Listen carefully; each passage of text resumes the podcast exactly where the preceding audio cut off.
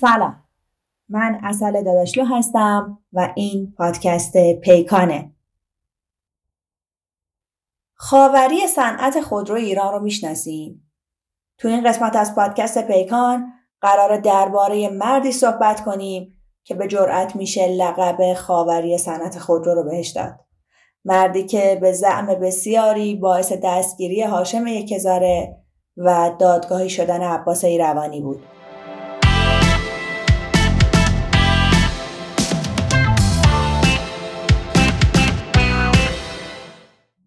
قبل از اینکه داستان قسمت دوم از پادکست پیکان رو روایت کنیم، نیازه که من یه توضیح کوتاه درباره پادکست قبلی بدم.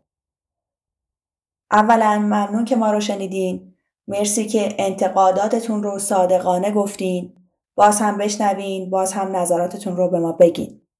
ما تلاش کردیم که نظرات قبلی شما رو تو این پادکست اعمال کنیم و امیدواریم که بهتر بشیم. نکته بعد اینه که پادکست قبلی ما در آبان ماه ضبط شده بود و قرار بود هفته اول آذر منتشر بشه. اما ما هم مثل شما نمیدونستیم که آبان 98 قراره در تاریخ ایران به تلخی ماندگار بشه. در هر صورت تلاش کردیم پادکست رو وسط غم مردم منتشر نکنیم، چون دل خودمون هم به درد اومده بود. از همین جهت یک سری اطلاعات در پادکست قبل بروز نبود. الان که داریم این پادکست رو منتشر میکنیم 4 دی ماه 98. تیتوار یک سری اطلاعات پادکست قبلی رو بروز میکنیم. آقای یکهزارع، مدیرعامل سابق ایران خودرو که موضوع پادکست قبلی ما هم بودن، با قید وثیقه 30 میلیارد تومانی 1 ماهی هست که آزاد شدن، اما همچنان زمان دادگاهشون مشخص نیست. آقای جمالی، مدیرعامل اسبق سایپا، هم ماه گذشته آزاد شدن. برای آقای خانکرمی، قائم مقام فروش سابق ایران خودرو، وثیقه 25 میلیاردی تعیین شده که در تلاش هستن این رقم رو کاهش بدن و تا اونجایی که ما اطلاع داریم ایشون همچنان در زندانن. نکته بعدی اینه که من به اشتباه در پادکست قبلی اسم کوچیک آقای صدر بیشنیه رو مهدی گفتم. ضمن که عذرخواهی میکنم بعد بگم اسم درست ایشون محمد علی صدر بیشنیه.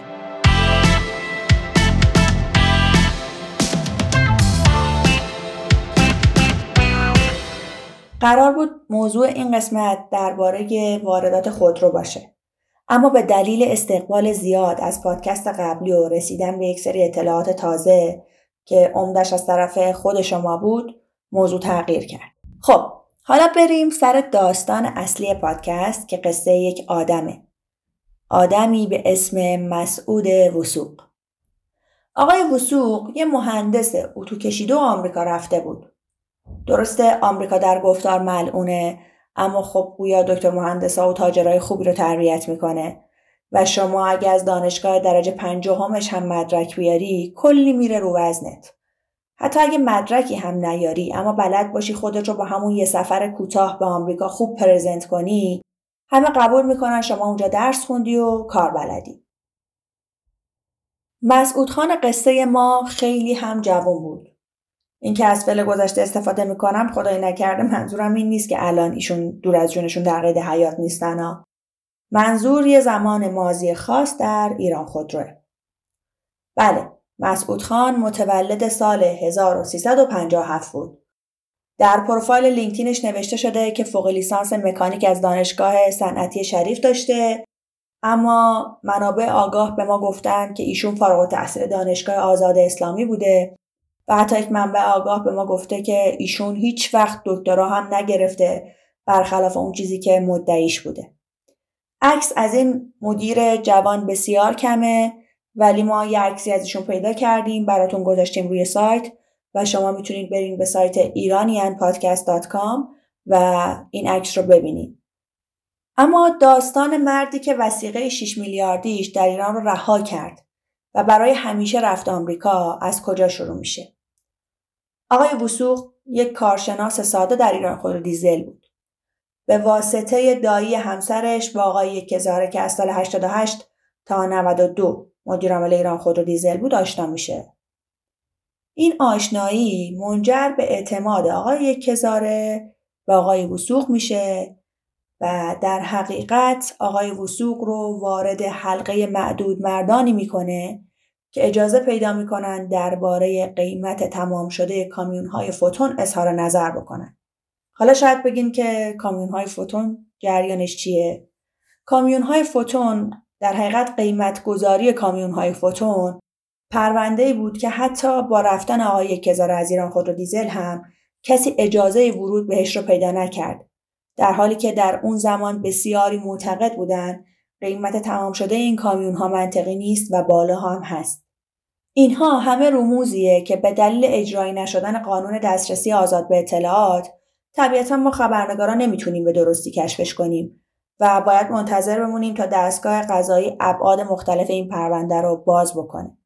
در اون زمان مدیرعامل ایران خودرو آقای نجیب الدین بود و اختلافش با آقای یکهزارع هم بسیار فاحش.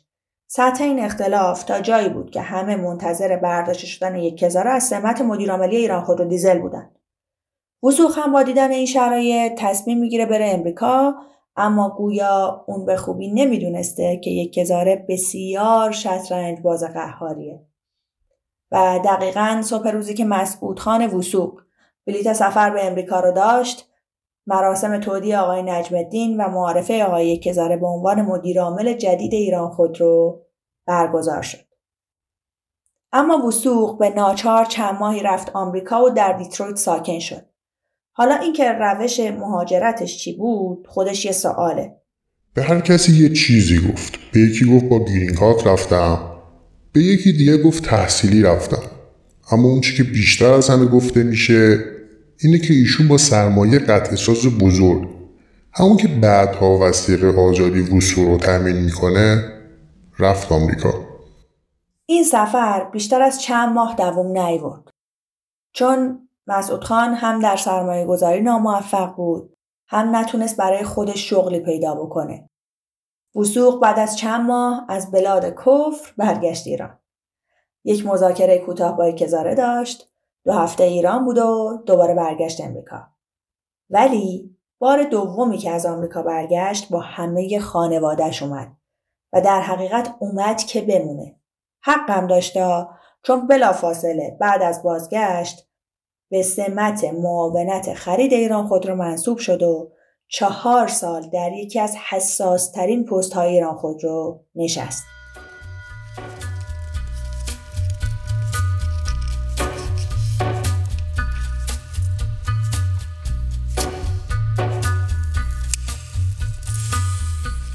نکته مهمی که درباره معاونت خرید شرکت‌های بزرگ وجود داره و شاید از بیرون درکش کمی سخت باشه که چرا ما میگیم این پست حساسه، اینه که اگه نظارت درستی روی معاونت وجود نداشته باشه به راحتی میتونه تبدیل بشه به سودآورترین و بهترین حیات خلوت مدیران.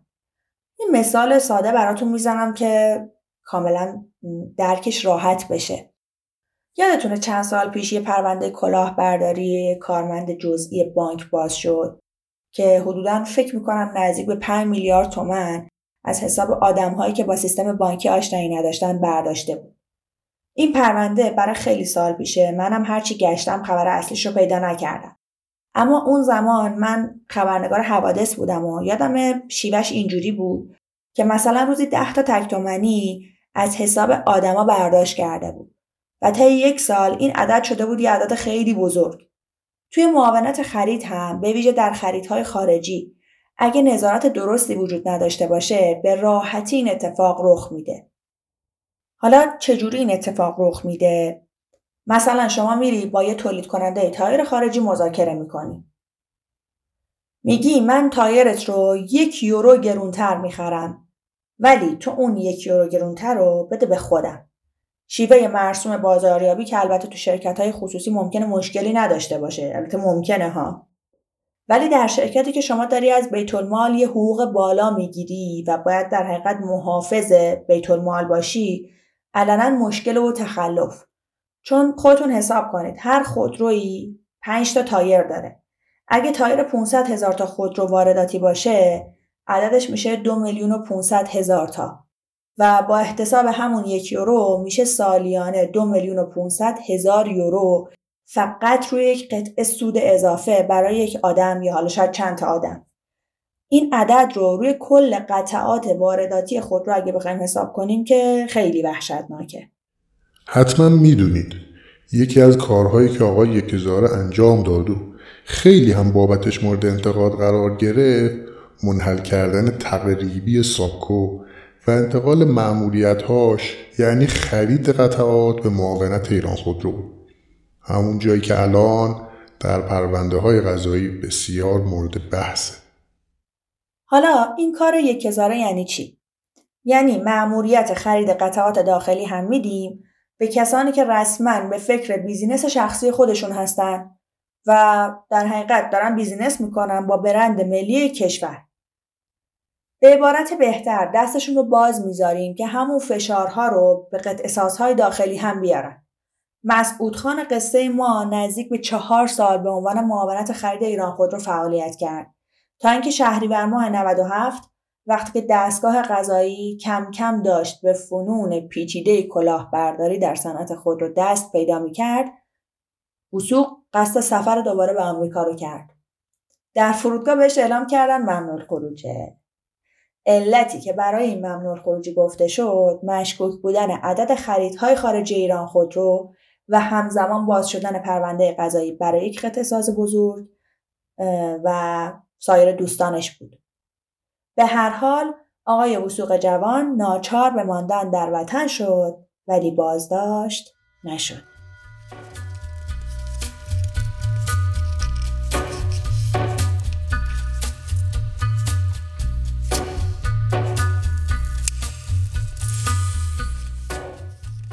بعد از این اتفاقات گویا آقای یکهزارع برخلاف میل شخصی و با فشارهای بیرونی ناچار به تغییر پست معتمد خودش شد و آقای وسوق رو به عنوان عضو هیئت مدیره و قائم مقام مدیرعامل ایساکو منصوب کرد. من همینجا یک متن حکمی رو بخونم. این متن رو آقای یکهزارع خطاب به آقای وسوق نوشته. امید است به عنوان امین شرکت صنعتی ایران خودرو ضمن رعایت قوانین و مقررات جاری کشور و استفاده از اختیارات حاصله از اساسنامه شرکت و بلا بلا بلا بلا بلا در پیشبرد اهداف شرکت صنعتی ایران خودرو در آن واحد نهایت کوشش و جدیت را به عمل آورید. حداقل در شرایط حال حاضر که ما با این واژه امینه مشکل داریم درباره آقای وسوق، یا شاید تعبیر ما از امانت داری با آقای یکهزارع کمی متفاوت بوده. در هر صورت این حکم در اون زمان یک پشتیبانی کامل از مسعود خان وسوق بود. پشتیبانی که البته تا اسفند ماه 97 بیشتر دوام نیاورد.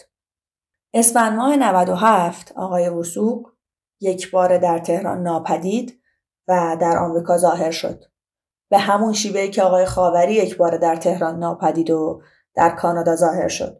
وقتی ما پرسیدیم چجوری امکان داشته، 2 تا جواب مختلف شنیدیم. یکی این که بازرس پرونده گفته یادش رفته ممنوع خروجی ایشون رو تمدید کنه. 2 این که ایشون به صورت غیرقانونی از کشور خارج شده. هر 2 جواب فقط شنیده شده و ما نمیتونیم اعتبار هیچ کدومشون رو تایید بکنیم. به هر حال چند ماه بعد در حالی که حتما مسعود خان داشته در بلاد کفر در آسایش قدم میزده، 2 تا دوست قدیمیش در ایران دچار مشکل شدن. یکیشون که زندانی شد و اون یکی هم دادگاهی. و نکته اینجاست که عمده دستاندرکاران صنعت خودرو معتقدند که مسعود وسوق شاه کلید بسیاری از فسادها در صنعت خودرو بوده.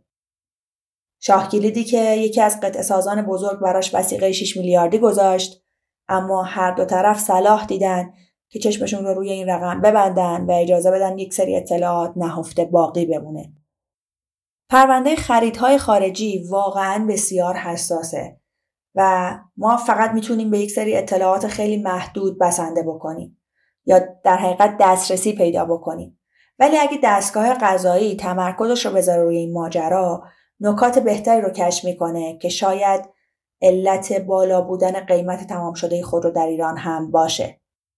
در هر صورت باید این نکته رو بگم شاید این نکته رو باید به عنوان یک هشدار بگم به مدیران جدید صنعت خودروسازی که اگه میخواین پاک بمونید، سیستم نظارتی خودتون رو تقویت کنید و تلاش کنید با شفاف سازی این بستر آماده فساد رو از بین ببرید.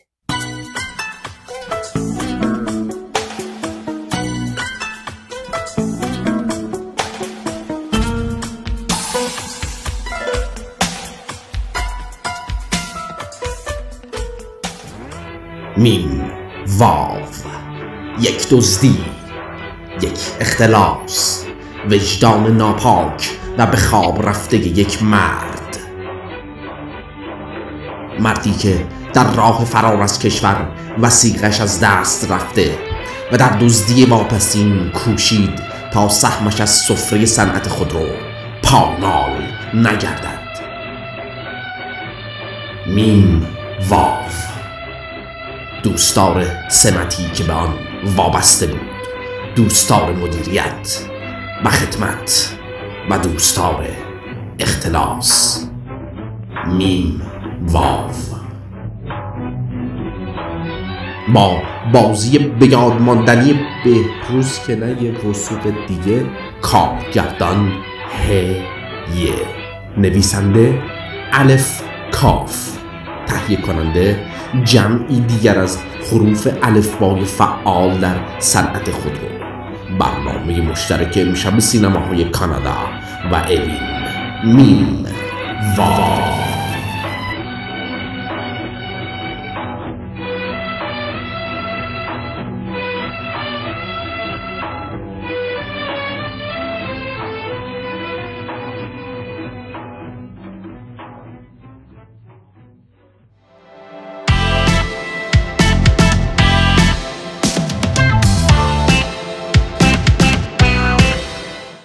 سلام، کیوان ارزاقی هستم.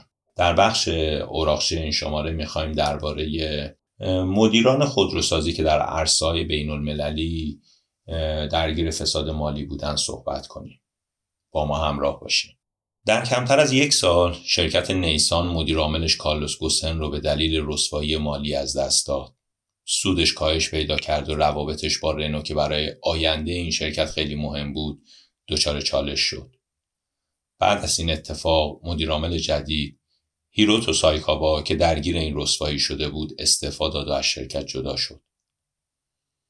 ترک نیسان از طرف سایکابا چند ماه بعد از گمانه‌زنی‌ها درباره توانایی ایشون در مدیریت این خودروساز ژاپنی که بعد از دستگیری سال گذشته رئیس سابقش کارلوس گون به وجود اومده بود انجام شد. در 19 نوامبر 2018 دادستان شهر توکیو گوسن رو بعد از فرود دوبارش به ژاپن در فرودگاه هاندا دستگیر کرد. اتهام عدم گزارش درآمد واقعی و سوء استفاده از دارایی شرکت بود. گریگ کلی دستیار ارشد گوسن و عضو هیئت مدیره نیسان همون روز دستگیر شد. 3 روز بعد در 22 نوامبر 2018 هیئت مدیره نیسان به اتفاق آرا گوسن رو عزل کرد. سایکابا تاکید کرد که برکناری گوسن نتیجه تحقیقات داخلی شرکت نیسان بوده. اگرچه شرکت نیسان جزئیات زیادی ارائه نکرد، اما گزارش‌های موجود توی رسانه‌های ژاپن نشون میده که گوسن علاوه بر تخلفات مالیاتی، بخشی یا شاید هم تمام هزینه‌های خرید اقامتگاهاش در شهرهای مختلف ریو دو ژانیرو، بیروت، پاریس و آمستردام رو از طریق یکی از شرکت‌های واسطه وابسته به نیسان پرداخت کرده. و شاید جالبه که بدونیم این شرکت رو گریگ کلی معاون گوسن تأسیس کرده بود. و اما گزارش‌های بعدی این اتهام رو به معامله بین گوسن با شیخ خالد الجفالی، نایب رئیس یکی از بزرگترین شرکت‌های عربستان سعودی و مالک بیشتر سهام شرکت نیسان گلف مرتبط کرده. نیسان به طور غیر مستقیم حدود 15 میلیون دلار از صندوق داخلی معروف به اعتبار مدیرعامل در این ارتباط پرداخت کرده. تحقیقات بیشتر نشون داد به غیر از گزارشاتی که درباره دستمزد گوسن داده بودند و پیش از این هم متهم شده بود، سال 2018 8 میلیون دلار از حساب شرکت مشترک مستقر در هلند متعلق به نیسان و میتسوبیشی که در سال 2017 راه اندازی شده بود به حساب گسن ریخته شده. دولت فرانسه و شرکت رنو با فرض اینکه آقای گسن بیگناهه در زمان حبس ازش حمایت کردند. حتی رنو بیانیه منتشر کرد مبنی بر اینکه این شرکت برای پیدا کردن بهترین راه حل برای مدیریت آینده گروه با هدف حفظ منافع شرکت و تقویت اتحاد رنو و نیسان تلاش میکنه. همون موقع روزنامه نیویورک تایمز نوشت انتصاب رنو برای جانشین نظرش رو درباره بیگناهیش تغییر نداده، بلکه تصدیق عدم توانایی وی در انجام وظایف خود از زندان ژاپن بوده. از اونجایی که رنو به کمک‌های مالی قابل توجهی از نیسان تحت حمایت اتحاد رنو نیسان متکیه، نگرانه که نیسان از خلأ قدرت در رنو استفاده کنه و توازن قدرت اتحاد رو تغییر بده. در نتیجه گسن به عنوان رئیس این اتحاد در 24 ژانویه 2019 استعفا کرد. گسن گفت که این اتهامات نقشه و خیانت مدیران نیسان بوده که مخالف رابطه اون با رنو و برنامه ادغام نیسان میتسوبیشی و رنو بودن. اون برای 4مین بار به دلیل سوء ظن جدید در مورد سوء رفتارهای مالی در مورد معاملات این بار در عمان بازداشت شد. در 8 اپریل 2019 در یک جلسه فوق‌العاده سهامداران نیسان رأی دادند که کارلوس گسن را از هیئت مدیره شرکت برکنار کنند. بعد از این تصمیم فروش جهانی محصولات و سود شرکت نیسان کاهش پیدا کرد. سهامداران مجموعی از تغییرات رو تصویب کردند که توسط آقای سایکابا انجام شد. اون قصد داشت اون چیزی رو که نیسان از اون به عنوان تمرکز بیش از حد قدرت در دستای آقای گسن توصیف کرده بود برطرف کنه.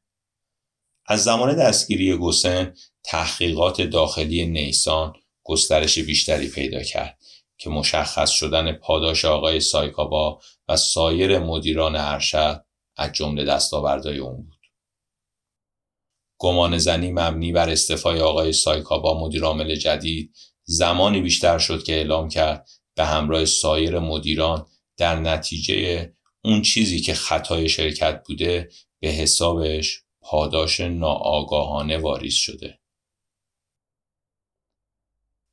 سایکابا که از اپریل 2017 مدیر عاملی رو بر عهده گرفته بود در سپتامبر 2019 اعلام کرد هیئت مدیره با استعفاش موافقت کرده. آقای نادا نقش اصلی رو در برکناری گسن بر عهده داشت.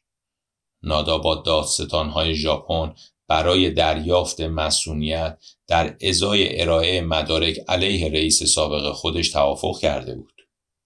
گسنم به داشتن 4 پرونده جرایم مالی متهم شده بود و با قرار وثیقه در انتظار دادگاهش در توکیو.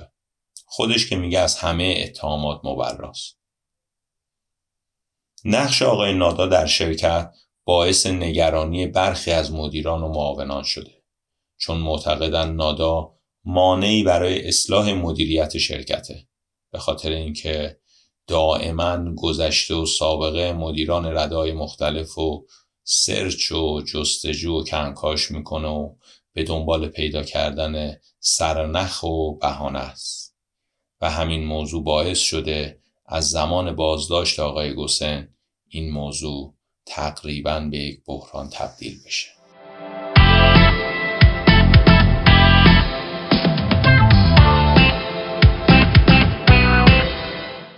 فکر میکنم بد نیست که این توضیح رو بدم که توی این شماره اوراقچی درباره تلفظ اسم این مدیر محترم برجسته خودروسازی که شهرت بین‌المللی داره ما یک کمی مشکل داشتیم.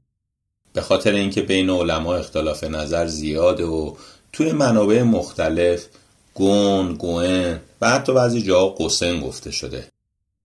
اما ما سعی کردیم از اسمی استفاده کنیم که توی فارسی متداول و رایجه، یعنی کارلوس گسن.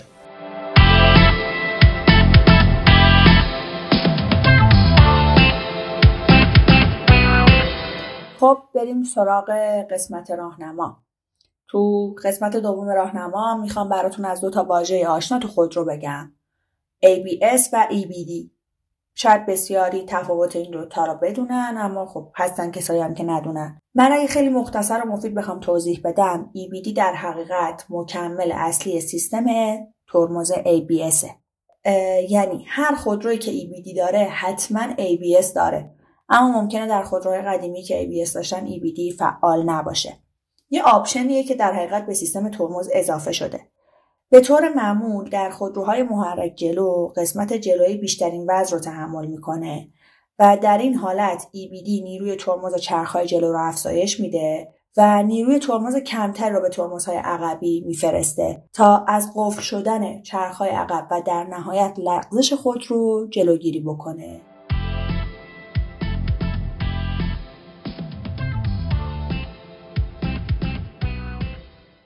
چیزی که شنیدید اپیزود دوم پادکست پیکان بود. میدونیم تا ایدئال شدن خیلی فاصله داریم، اما ممنون میشیم اگه نظری دارین و اگه حتی موضوعات و اطلاعات جدیدی دارین که فکر میکنین به درد پادکست ما میخوره برای ما بفرستید. یه نکته دیگه هم که باید بگم، البته خودم میدونم این پادکستمون خیلی نکته داشت، ببخشید. امیدوارم گرفتگی صدای بنده رو ببخشید، به خاطر اینکه هوا به قدری آلوده است که ما اگه یه مریضی داشته باشیم قطعا دوره درمانش بیشتر طول میکشه، 1000 تا مریضی جدید هم به همون اضافه میشه. گرفتگی صدای منم شامل همین مرور زمان و این آلودگی هوا شده که تشدیدش کرده. امیدوارم سری بعد بتونم با صدای بهتر و شفافتری در خدمتتون باشم. پادکست پیکان رو میتونین در سایت iranianpodcast.ir گوش کنید، به دوستانتون معرفی بکنید. همینطور ما در بیشتر اپ‌های پادگیر حضور داریم مثل کست باکس، شنوتو، انکر.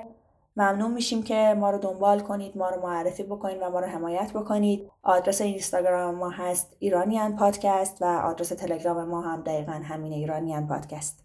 خیلی ممنون. امیدوارم که روزای بهتر برای همه ما بیاد که بتونیم هم در فضای سالمتر و در هوای سالمتر کار کنیم.